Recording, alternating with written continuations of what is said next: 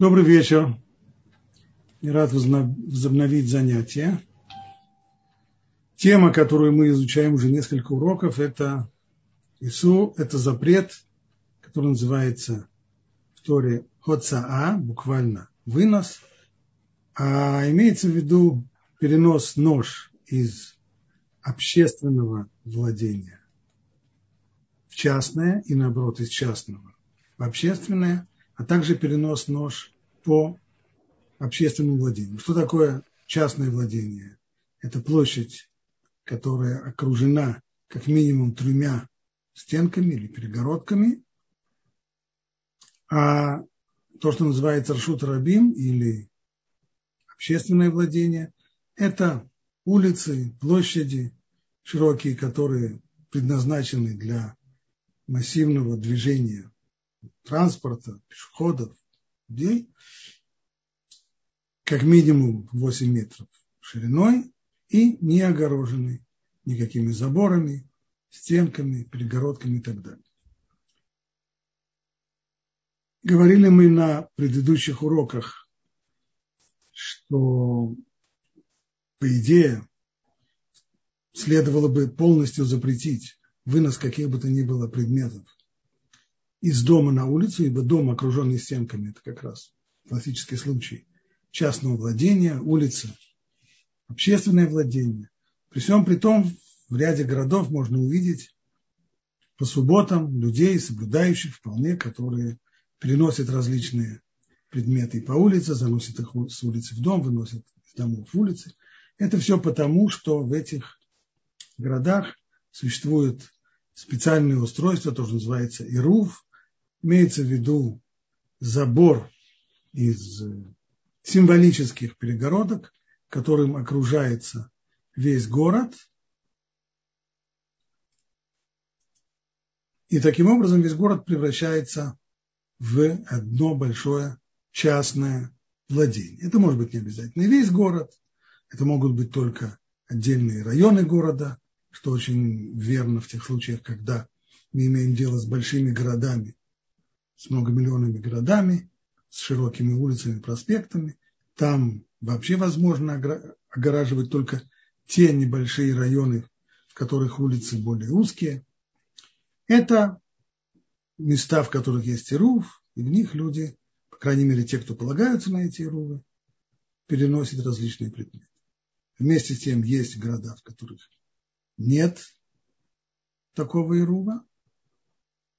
Во-вторых, есть еще целый ряд людей, которые в силу ряда серьезных проблем, существующих, существующих с Ирувами, они не полагаются на городские Ирувы.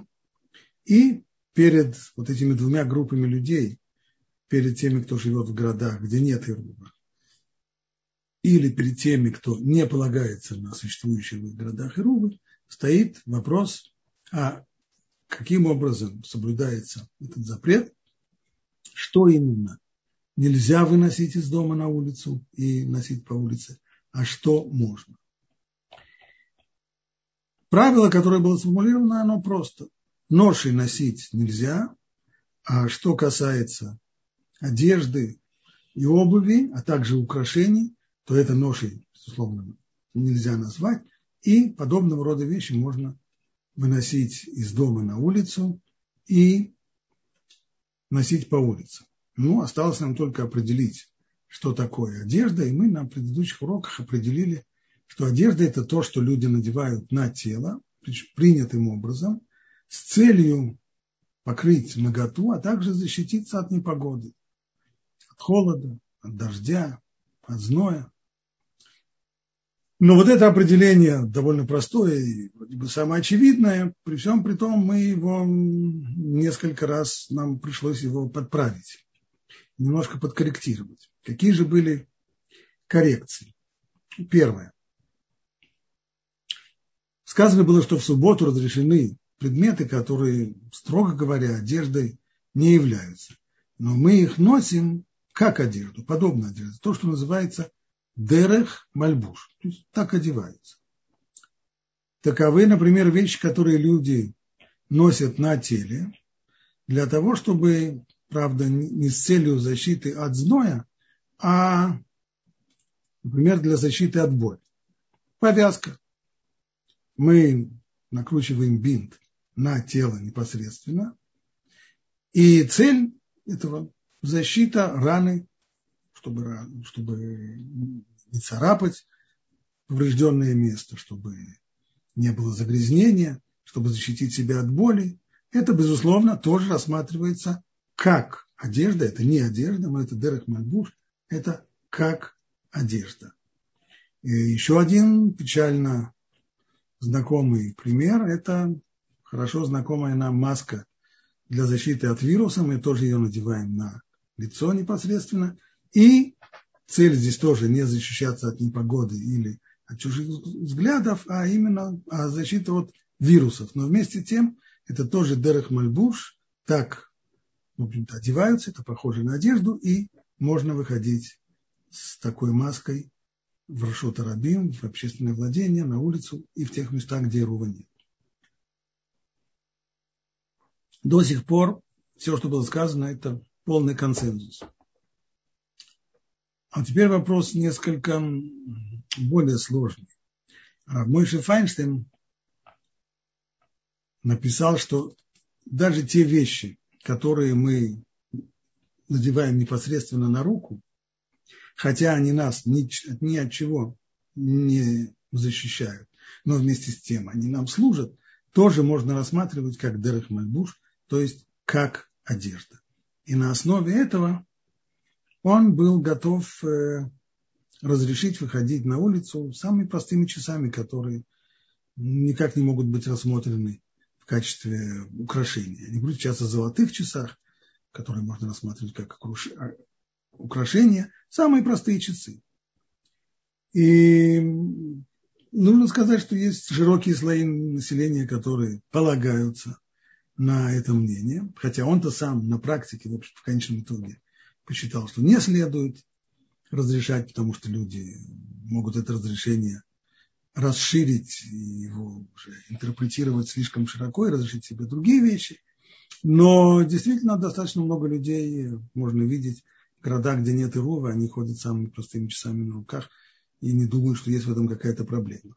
Хотя, безусловно, проблема существует, ибо и сам Рафайнштейн, который принципе теоретически, подвел теоретические основы под это разрешение, но сам он на практике не был готов это разрешать. И кроме того, многие, многие пуским с ним не согласились с его определением. И те, кто не согласны, считают, что одежда это не просто то, что одевают непосредственно на тело, но и то, что нас каким-то образом защищает, если не от непогоды, то хотя бы от боли, от вируса. То есть цели должны быть именно защитные, как э,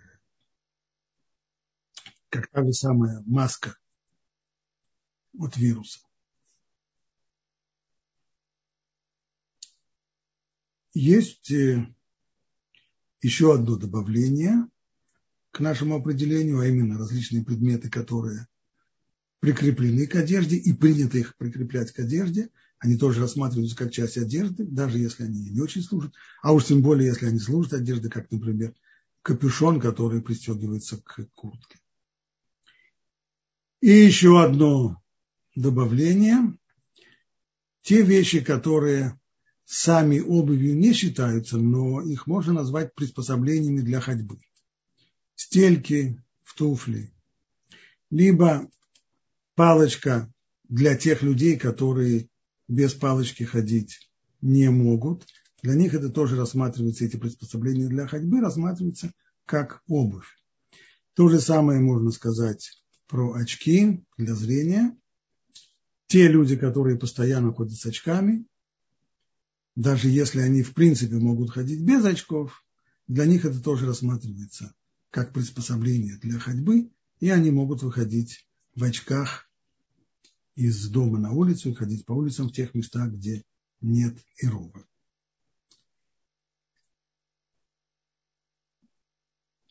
Между уроками, которые у нас здесь были, я получил вопрос следующего содержания. Вот посмотрите на это замечательное устройство. Так. Некоторый такой гибрид помесь зонтика со шляпой. И спросили меня, а можно ли выходить вот в такой штуке на улицу в шаббат. На самом деле здесь очень много вопросов, связанных с различными областями Аллахи, и с теми, которые мы уже разбирали, и с теми, которые, мы еще не затрагивали. Но немного я расскажу и об этом. Ну, первый вопрос. Можно ли вообще э, раскрывать вот такую зонтикообразную шляпу? Но этот вопрос он непосредственно касается другого вопроса. Можно ли открыть зонтик в субботу? С одной стороны, если посмотреть, казалось бы, здесь есть проблема, то, что называется оэлярай. То есть, одна из 39 милоход, запрещенных Торой в субботу, это строительство. Строительство означает, когда мы строим что-то, мы делаем прежде всего, стараемся защититься. Для чего мы строим? Мы строим крышу для того, чтобы защититься от непогоды, от дождя, от зноя, от снега. Но и также мы еще строим стенки для того, чтобы защититься от других людей, чтобы у нас была и социальная такая защита. Так вот, когда мы строим навес такой серьезный, постоянный, то это запрещено законом Торы. А временный навес, сооружение временного навеса, оно запрещено мудрецами. Так вот, если у нас есть зонтик, который мы открываем, казалось бы, в результате этого действия происходит создание навеса, пусть навеса временного, ибо потом этот зонтик сложен, но все-таки навес э, получился. Не будет ли здесь запрета создания временного навеса? Ответ, строго говоря, нет, потому что навес здесь не создается. Все, что происходит во время открытия зонтика, это только отдаление спиц друг от друга. Ведь материя вот эта, она уже пришита к спицам. Вот если бы мы эту материю сложенную сейчас разложили и прикрепили бы к спицам, вот тогда была бы действительно проблема. Мы этого не делаем. Все уже давным-давно до субботы прикреплено. Все, что мы делаем, это мы только растягиваем и отдаляем спицы друг от друга. Таким образом, в принципе, нового шатра мы не создаем. С этой точки зрения нет проблем. Вместе с тем, сказать, в начале XVIII века, когда зонты вошли в моду и стали широко распространяться в Европе, то один из тогдашних авторитетов, автор сборника респонсов Нуда Иуда, написал, что следует воздержаться от э, пользования зонтиком в субботу. Во-первых, здесь есть проблема, то, что называется в Лахе Марита Айн. Марита Айн, значит, как это выглядит глазу. То есть это ситуация, в которой мы на самом деле никакого запрета не нарушаем, но людям со стороны кажется, что мы нарушаем здесь запрет. Этого и здесь боялся автор Мудаба Иуда. Он боялся, что люди подумают, что мы здесь сделали вот такой вот навес временный и тем самым нарушают. Здесь еще была проблема, о которой говорили, это Увдин Дехоль, то есть совершенно не субботнее будничное поведение. В соответствии с этими э, понятиями нельзя было выходить на улицу с зонтиком, даже если этот зонтик раскрыт с пятницы, и даже в тех местах, где есть ируф. Ну а в тех местах, где нет ирува, то здесь у нас вопрос, с зонтиком у нас нет вопроса, это ноша. А вот с этой нашей шапочкой, шляпой зонтиком, как его рассматривать? Как шляпу в виде зонта или как зонт, который одевают на голову? Но нужно сказать, что как, это вопрос новый, поскольку эта замечательная шляпа довольно новая, довольно, довольно новый товар, которого раньше не было, и в, в литературе он не освещается. Я поговорил с несколькими раввинами, и один из раввинов указал на закон, который приводится в записанном в Талмуде, приходится в Шулханарухе следующего характера. В соответствии с этим законом вообще нельзя носить широкополую шляпу, потому что она напоминает навес. Мы не говорим, что человек создает навес, он его не создает.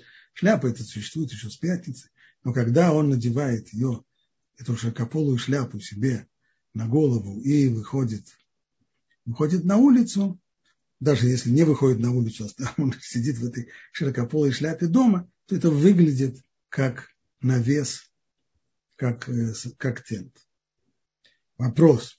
Но ведь если мы видим, выйдем в субботу на улицу в тех местах, где живут ортодоксальные евреи, мы сразу увидим кучу молодых людей, которые ходят в шляпах Борсалина. Ну и, по крайней мере, сейчас, правда, это уже не не в моде, но всего лишь несколько лет назад было очень в моде шляпы Брусалина широкие, с достаточно широкими полями. Мода, она все время изменяется. Сейчас снова пошла мода, вы, вынули из нафталина моду 60-х годов, и поля стали резко уменьшаться, но, по крайней мере, в соответствии с те, кто еще носит старые шляпы, а также, как было это раньше, люди всегда ходили в, э, в шляпах, в, широко, в достаточно широкополых шляпах. Почему тогда им разрешалось это? Ответ на это, который дают комментаторы Шулханарух, он вот какой человек надевает шляпу не для того, чтобы она защищала его от э, дождя или, или для того, чтобы создать тень, для того, чтобы создать себе тень. Это просто головной убор. Ну, мода изменяется. Есть головные уборы с козырьками, кепки, тоже мода. Есть головные уборы меховые, меховые шапки, тоже своего рода мода. Есть шляпы, шляпы Борсалина или шляпы Сомбреро. Это не тенты, это попросту головные уборы. Да, они к тому, к тому же, они не только головные уборы, они к тому же еще дают защиту от солнца и от дождя. Но по сути они головные уборы. Но если мы посмотрим внимательно вот на это сооружение, сразу же видно, что это не головной убор. Это действительно навес зонтик. Только у него есть вот здесь ободок, при помощи которого можно его э, надевать себе на голову. Если вы видели, скажем, э, электриков, которые ходят с фонарем, они тоже ходят с фонарем на голове. нельзя сказать, что этот фонарь на ремне, который они одевают себе на лоб, что это их головной убор. Это не головной убор, это фонарь, который не поместили на лоб. Точно так же здесь. Это не головной убор. Это зонтик, который люди помещают себе на лоб в качестве навеса. Стало быть, запрет носить широкополую шляпу в качестве навеса, который упомянут в Талмуда, распространяется и на этот товар тоже. И таким образом мы пришли к выводу, что носить, не только выходить на улицу, но и во дворе носить вот э, такую шляпу, зонтик нельзя. Можем перейти теперь к следующей теме. Когда мы объясняли самые-самые основы законов субботы, мы говорили, что то, что запрещено Торой в субботу, должно соответствовать критериям Млехет Махшевет. Млехет Махшевет объясняется по-разному. Одно из пониманий этого критерия Млехет Махшевет – это от слова хашув, то есть должна быть важная работа. Работа, которая приносит важные результаты. Почему я сейчас вспоминаю об этом? Потому что мы собираемся разобрать вопрос, можно ли выносить из дома на улицу в тех местах, где нет ирува, людей. Или, в другой форме, можно ли носить человека по улице в тех местах, где нет ирува. С точки зрения запрета Торы, за, с точки зрения закона Торы запрета здесь нет. Почему? Потому что слишком уж неважное это действие. Ведь речь идет о человеке, который, по крайней мере, те человеки, которые нарисованы здесь, на этом слайде, это люди, которые сами могут ходить. Если такого самоходного человека я беру на руки или на спину и тащу его на себе, ничего такого грандиозного, революционного я не сделал. По одной простой причине, этот человек мог дойти сам до того места, куда я его с большим трудом дотащил, обливаясь потом. Поэтому это неважное совершенно действие, и Торой не запрещено носить людей в тех местах, где нет Ируба. Но это запрет Торы здесь нет. А мудрецу все-таки такое действие запретили, опасаясь э, слишком вольной интерпретации этого разрешения. Стало быть, носить самоходных таких людей по улице Торой не запрещено, но постановление мудрецов все-таки это запрещено, поэтому на практике мы этого не делаем.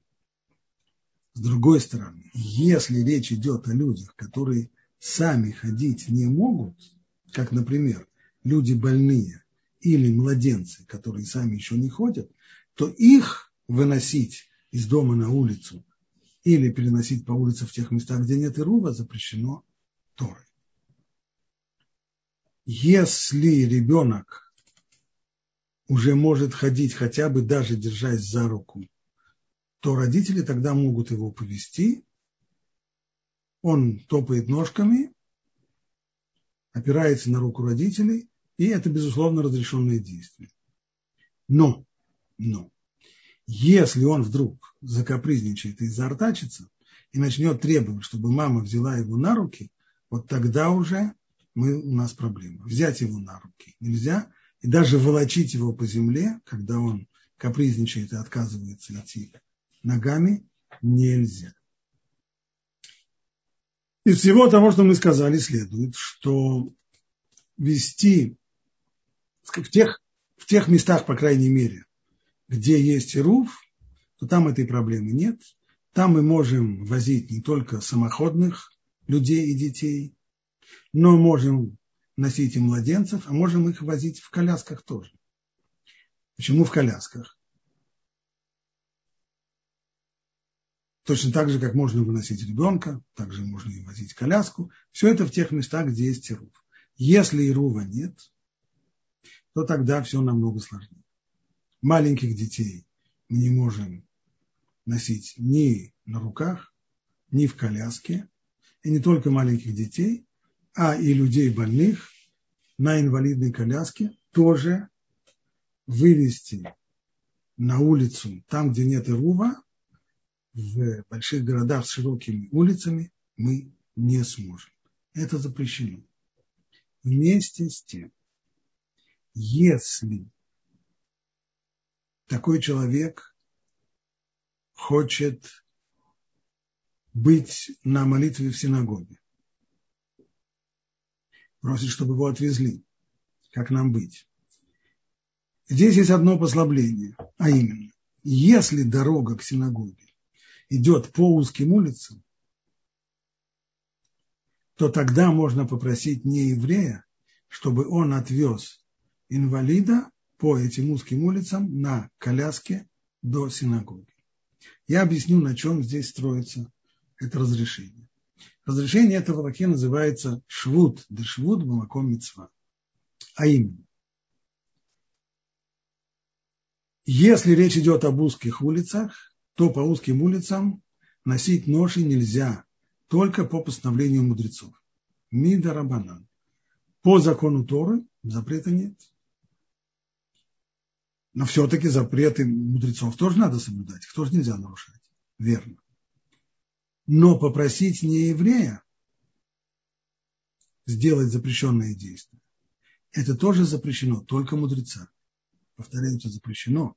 Есть много, много людей, которые думают, что в субботу нельзя самому делать запрещенные вещи, но всегда можно попросить не еврея, на то и существует шаббас гой, для того, чтобы его просить сделать вещи, которые нам нельзя. Это неверно.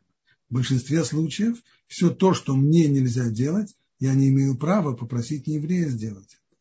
Но, что очень важно, этот запрет, он тоже только мидарабанан. Это запрет мудрецов. Так у нас получается уже мидрабанан в квадрате. То есть, если я прошу не еврея отвезти инвалида на коляске в синагогу по узкой улице, то в данном случае запрет он Мидрабанан в квадрате, ибо и сама, сам перенос ноши по узкой улице – это только запрет мудрецов, и попросить не еврея сделать что-то, что мне запрещено, это тоже запрет мудрецов. В обычной ситуации, несмотря на то, что это уже в квадрате, все равно делать так нельзя. Но ради мецвы разрешается, вот это правило, ради исполнения мецвы разрешается попросить нееврея, чтобы он сделал то, что мне запрещено только по постановлению мудрецов, Мидрабана. Но если я прошу его сделать то, что мне самому нельзя сделать по закону Тора, например, я прошу его включить лампочку, чтобы мне было светло, и я бы мог помолиться. Поскольку включение лампочки запрещено законом Торы, то, несмотря на то, что я хочу выполнить мецву, помолиться, я не имею права просить нееврея об этом. Более того, если он сам это делает, я тоже должен ему воспрепятствовать, сказать, не надо. Но если мы имеем дело только с запретом Мидрабанан, как перенос ноши по узкой улице, то в таком случае можно попросить нееврея, чтобы он отвез инвалида в коляске в синагогу по узким улицам. Ну, а если улица у нас широкая, по ней ходят сотни тысяч людей, центральный проспект какой-нибудь, по которому идем в синагогу. И Т-образных переулков рядом нет, все плохо. Тогда я не могу попросить еврея. Скажет мне тогда инвалид, а вы знаете что, а я сам себя отвезу. У меня коляска с ручным приводом, я сам руками ее вожу. И я сам себя отвезу в синагогу. Это можно или нет? Давайте думать. Если,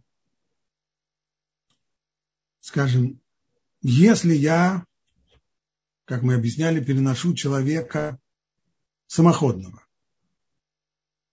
его по закону Торы можно переносить, и даже если я его посажу в коляску, то, по крайней мере, по закону Торы, такого самоходного человека я могу возить в коляске. Почему? Ну, человек, потому что он может сам дойти, поэтому Тора не запрещает его носить. Еще раз, только самоходный человек. А коляска, она становится второстепенной по отношению к этому человеку. И поэтому самой ей я могу пренебречь. То есть, как, если я везу другого человека в коляске, то я не везу коляску отдельно и человека отдельно. Я везу человека. Человека в коляске. А не везу коляску, на которой сидит человек. И поскольку человека, который может сам ходить, Тора не запретила переносить в общественном владении, то я могу это делать по закону Торы и тогда, когда он сидит в коляске. Но это можно сказать про других людей.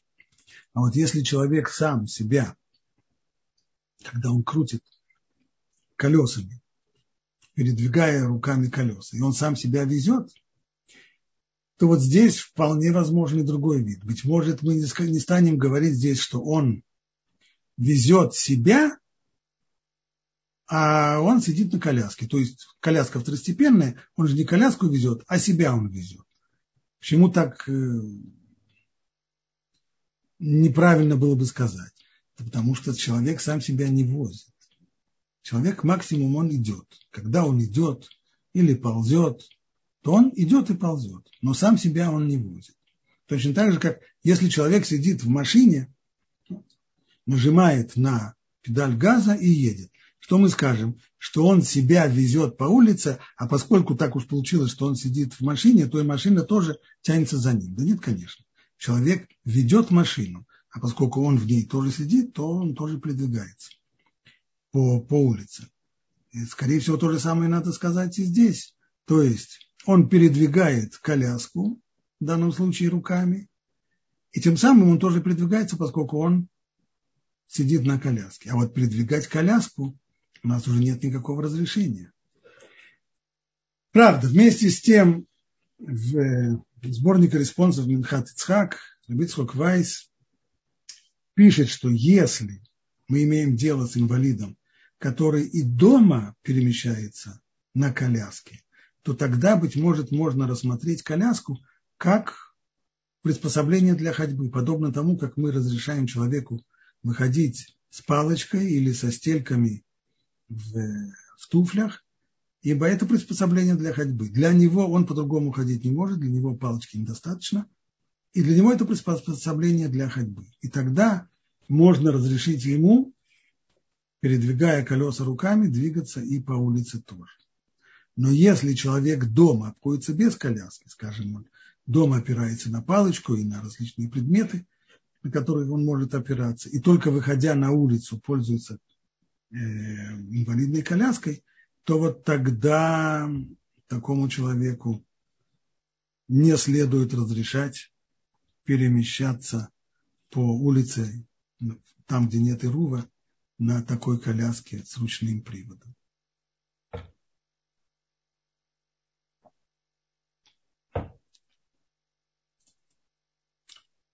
Ну и последняя тема, которая связана с Ирувом. Если мы живем в том месте, где нет Ирува, мы говорили об этом, что нельзя попросить не еврея вынести какую-то вещь на улицу, ибо то, что нельзя делать мне, нельзя, и попросить не еврея. Аналогично нельзя давать какие-то предметы детям для того, чтобы они вынесли их на улицу. Вместе с тем, вместе с тем, если ребенок хочет пойти в синагогу, и он хочет молиться там по своему сидуру, к которому он привык, а сидура, который есть в синагоге, он не привык, он чувствует себя неуверенно с ними, то опять же, если путь лежит по узким улицам, то тогда можно разрешить ребенку принести себе сидур для того, чтобы молиться по нему в субботу. И если ребенок принес сидур для себя, тогда и папа может через плечо ребенка заглянуть в этот сидур и воспользоваться им. Но если папа собирается здесь э, схитрить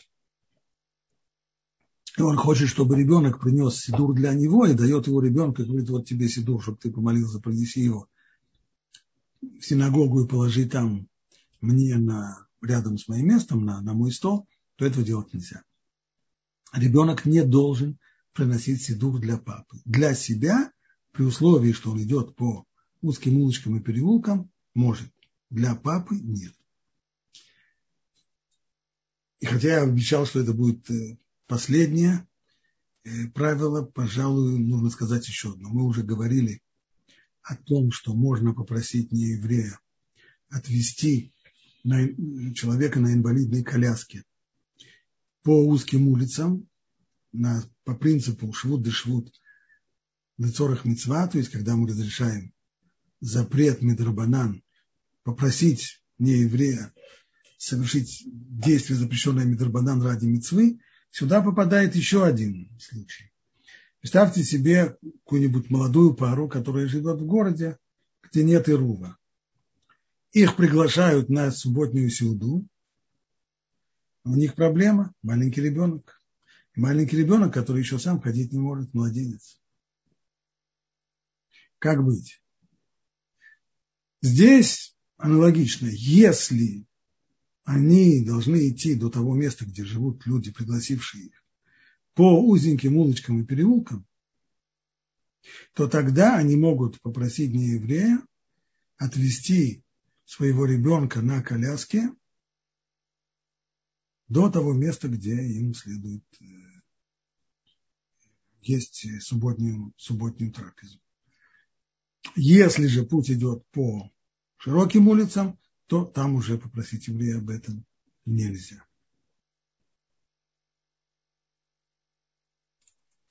Что нам осталось?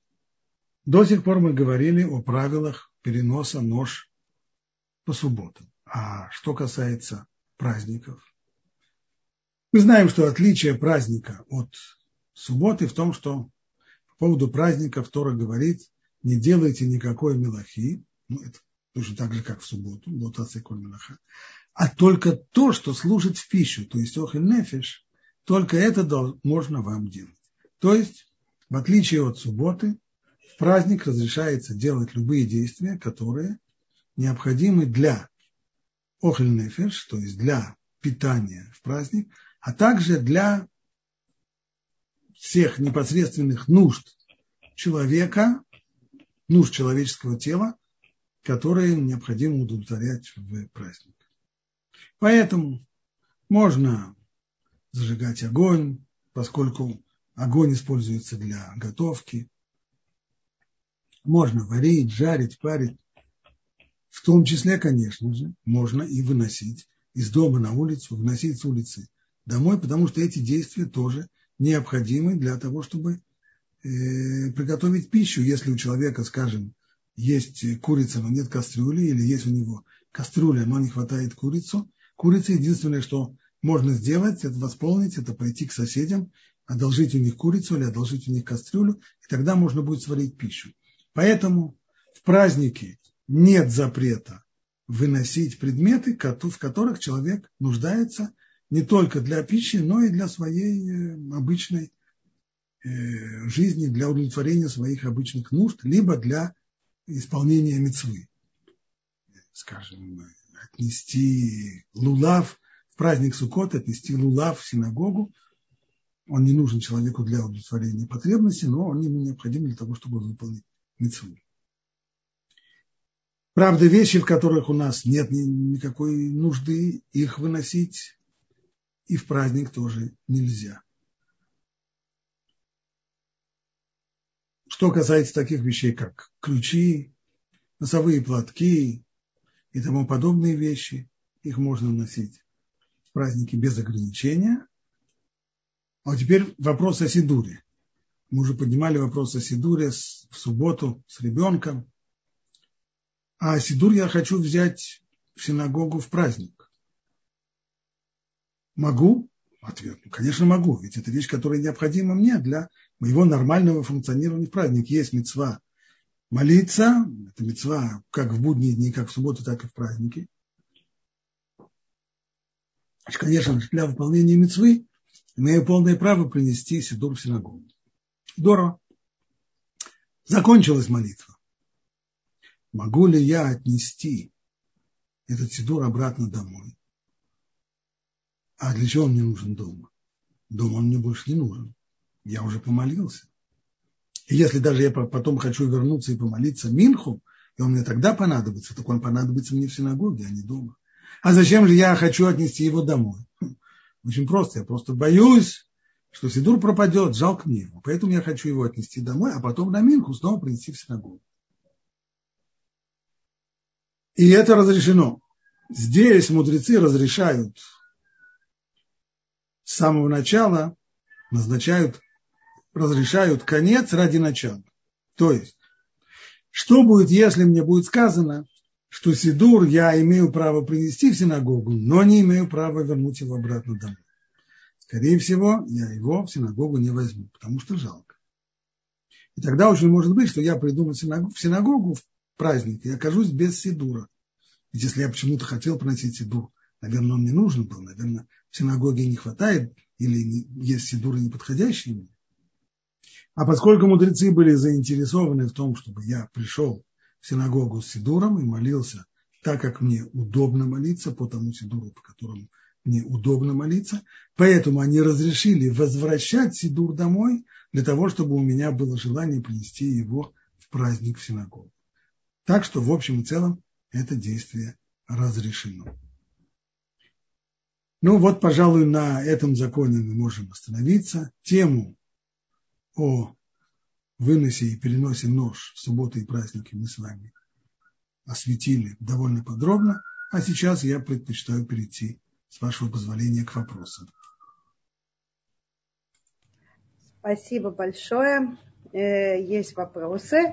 И э, вот я хочу сказать, как человек, который очень долго жил без Ирова, за границей, э, вопрос по поводу плачущего ребенка. Вот, то есть ребенок где-то 2-3 года, который может ходить, и вот он э, по каким-то причинам закапризничал. Что с ним делать? Что можно делать и что нельзя?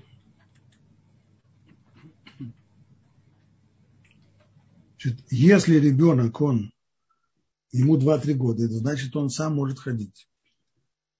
Да, конечно, конечно. Поэтому его и взяли в синагогу. Да, поэтому, поэтому его и взяли.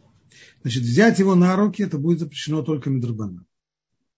Если ситуация такая, что он, если он просто плачет и хнычет, капризничает, тогда взять его на руки нельзя. Но если он начинает плакать истерически, и это выглядит, как будто бы у него просто с ним сейчас случится истерика, то в таком случае мудрецы разрешают взять его на руки.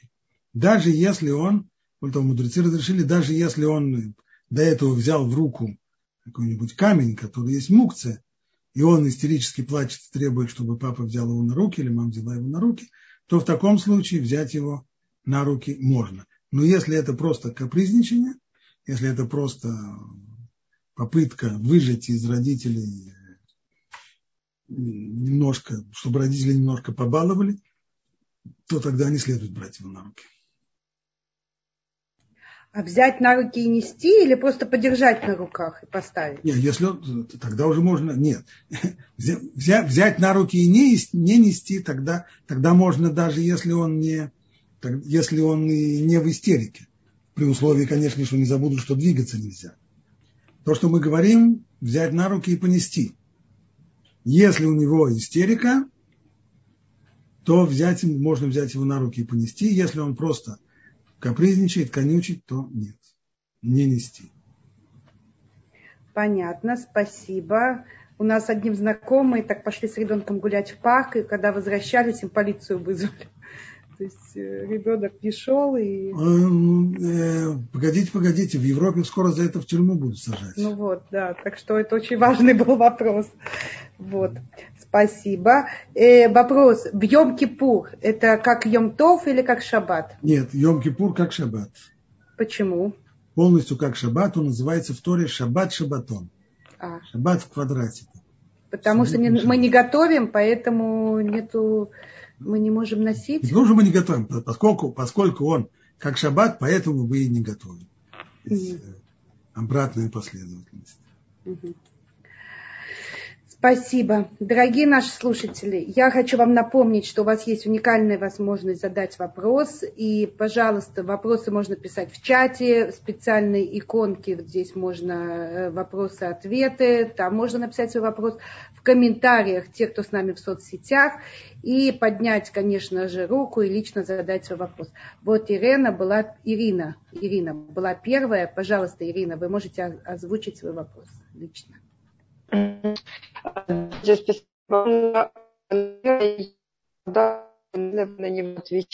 Ирина, у вас проблемы со связью, вас не слышно. Ирина, а, Ирина, вас не слышно. Да, да, да. Да, вас не слышно. У вас проблемы со связью. А я нет, нет, у вас что-то не получается.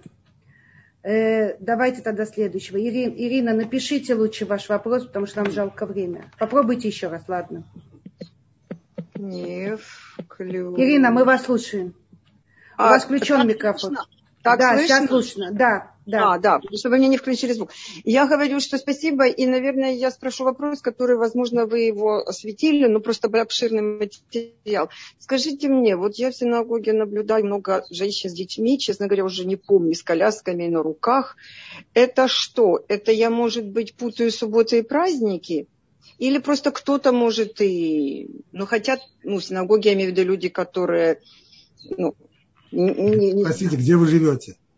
Смотрите, сейчас я говорю о Чикаго. И ну вот я видела, младенца держали на руках и в Киеве. Нет, в, сина- в синагоге? Да. В синагоге сколько угодно. В синагоге внутри стен вы находитесь в частном владении, внутри частного владения ага. Можно носить весь а... день с утра до вечера, и не так, только детей, так. но А как и... они туда попадают? А как же они тут? Они все с колясками. Если они пришли туда с коляской, значит одно из двух. Если не исключено, что в Чикаго есть и руф.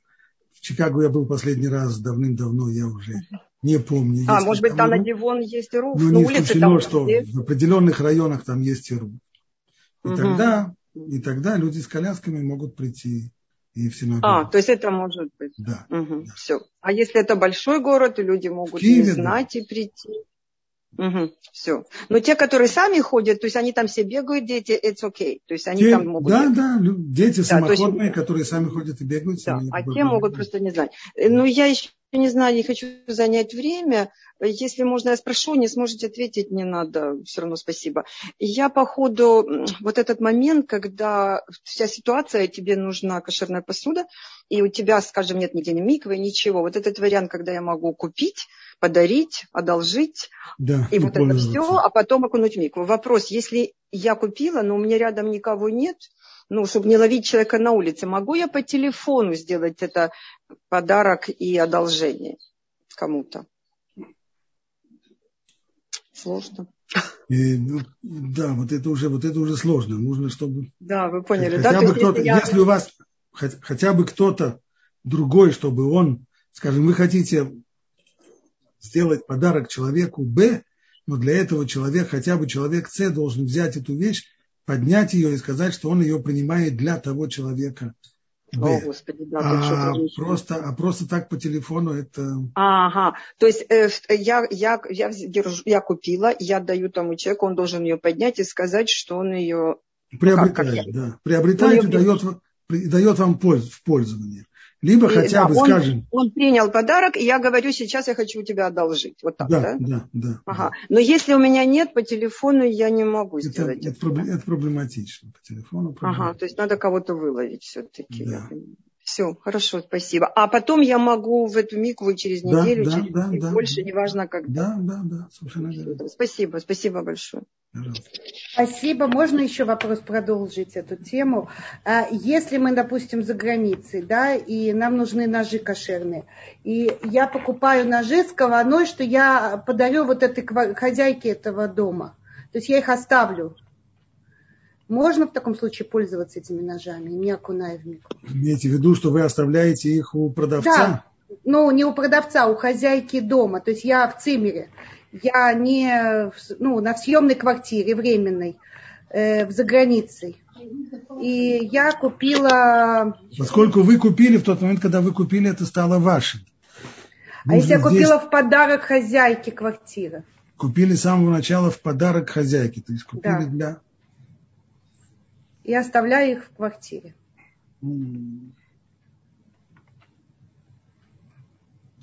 Если вы с самого начала озвучиваете, что вы покупаете сейчас не для себя, а только вы покупаете только для, для хозяйки, то тогда можно со скрипом можно на это положиться. Спасибо. Э, вопрос читаю из чата. Можно ли носить ключи вблизи пруда или озера? На какое расстояние можно приближаться с ношей к воде? Да, здесь ничего не изменяет ни в ту, ни в другую сторону. Там, где, там, где нет ирува, там нельзя найти, носить никакие ноши. Там, где есть ирув, там можно носить ношу, и даже если вы идете, скажем, вы идете по набережной, у вас вода прямо, прямо, через, прямо под вами, если это то место, в котором есть ирув, то там можно носить. Поэтому вода здесь э, ничего, ничего не изменяет ни в ту, ни в другую сторону. Спасибо. Ашер, э, вы можете задать свой вопрос.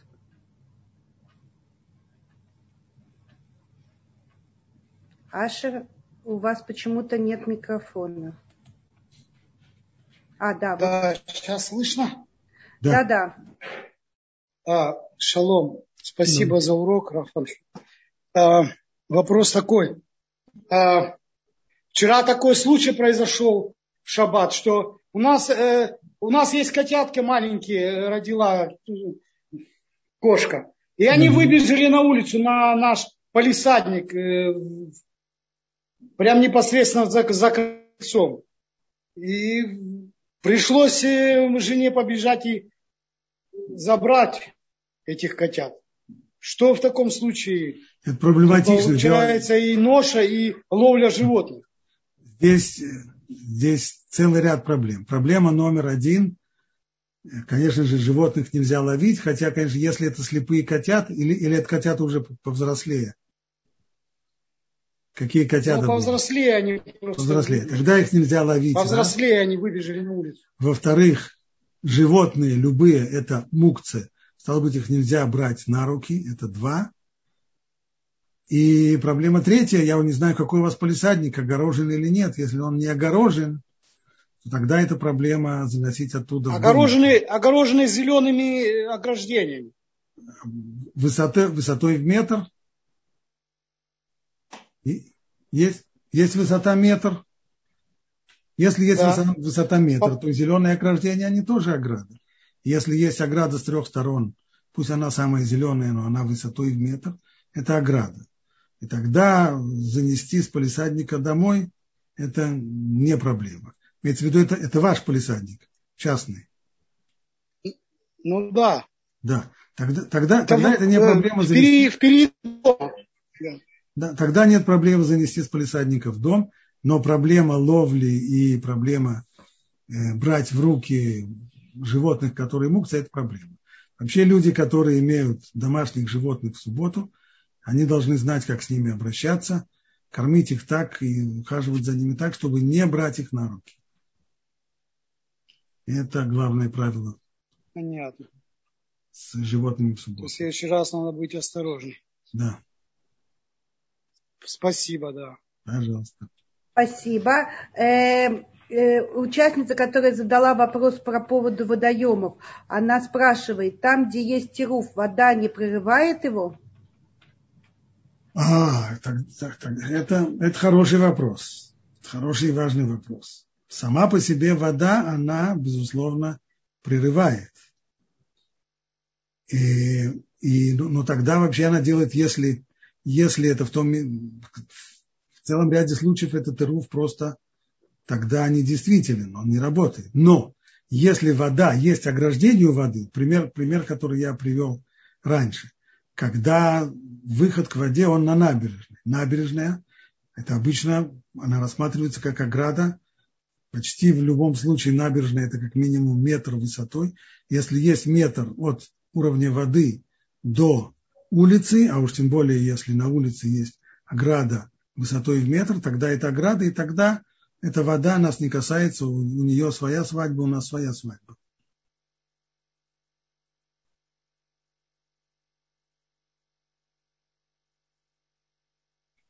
Такой. Спасибо большое. Так, я вижу, что у нас есть Ора. Ора, пожалуйста, я вам сделала возможность задать вопрос последние три а. минутки. Да, спасибо. Извините, это я пытаюсь про Ируф, но у меня что-то не перестало печатать там.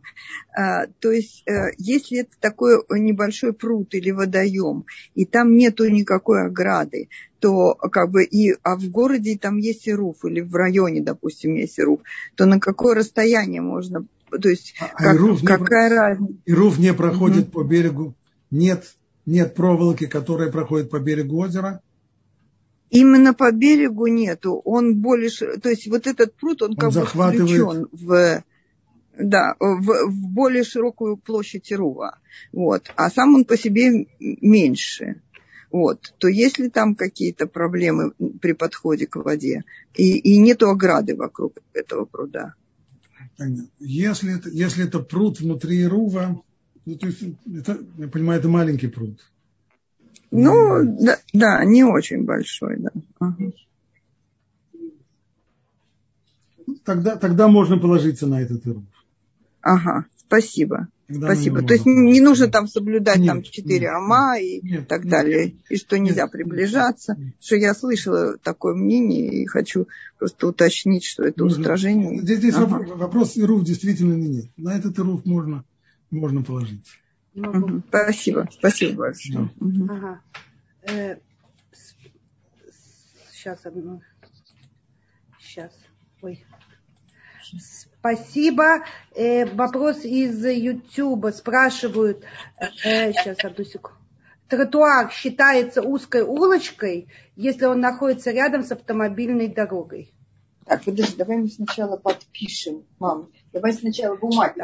Я должен понять, что значит находится рядом с автомобильной дорогой. То есть это тротуар, за кромкой которого сразу начинается автомобильная дорога? Если тогда, то нужно так нужно мерить ширину всей дороги вместе и проезжая часть плюс тротуар. Тротуар не рассматривается отдельно от проезжей части.